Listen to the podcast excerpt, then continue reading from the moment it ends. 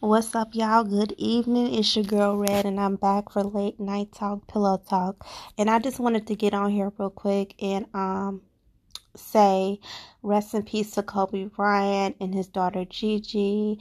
Um, prayers to the Bryant family, especially his wife, um, his kids. Prayers, prayers, prayers. Um, prayers to all the victims and their families that were involved in the helicopter crash yesterday as well. Um, this is definitely sad. Um, they're definitely in a better place. So I don't ask God why, but we lost another legend. Um, we also have families who lost someone dear close to them. It's tragic. But it goes again to say tomorrow is never promised. And whatever grudge you got against anybody, you know, let it go. Keep it moving. We don't know when our last day is. I don't know if my last day is today, tonight, tomorrow, the next minute, the next hour, the next second. So I just want to get on here real quick and say rest in peace to all the victims that were in the um, helicopter crash. Um, very tragic, and it touched a lot of people.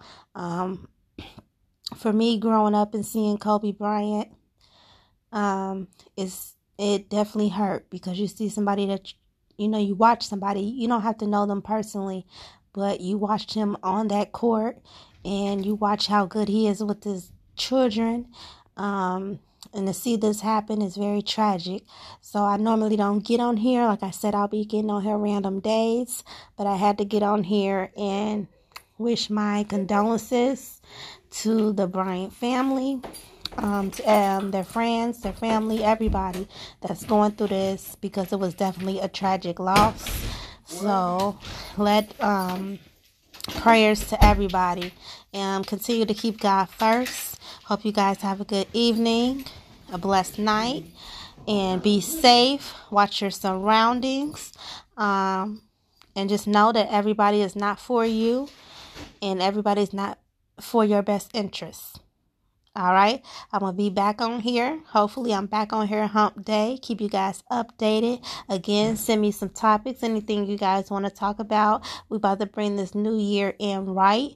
I am, again, I'm still up planning for a wedding reception. Just had some RSVPs today, so I'm very excited about that. It's going to be a good time. It's going to be a blessed time, and it's going to be a great marriage for me and my fiance. June the 13th is finally Thomas time. Let's get it.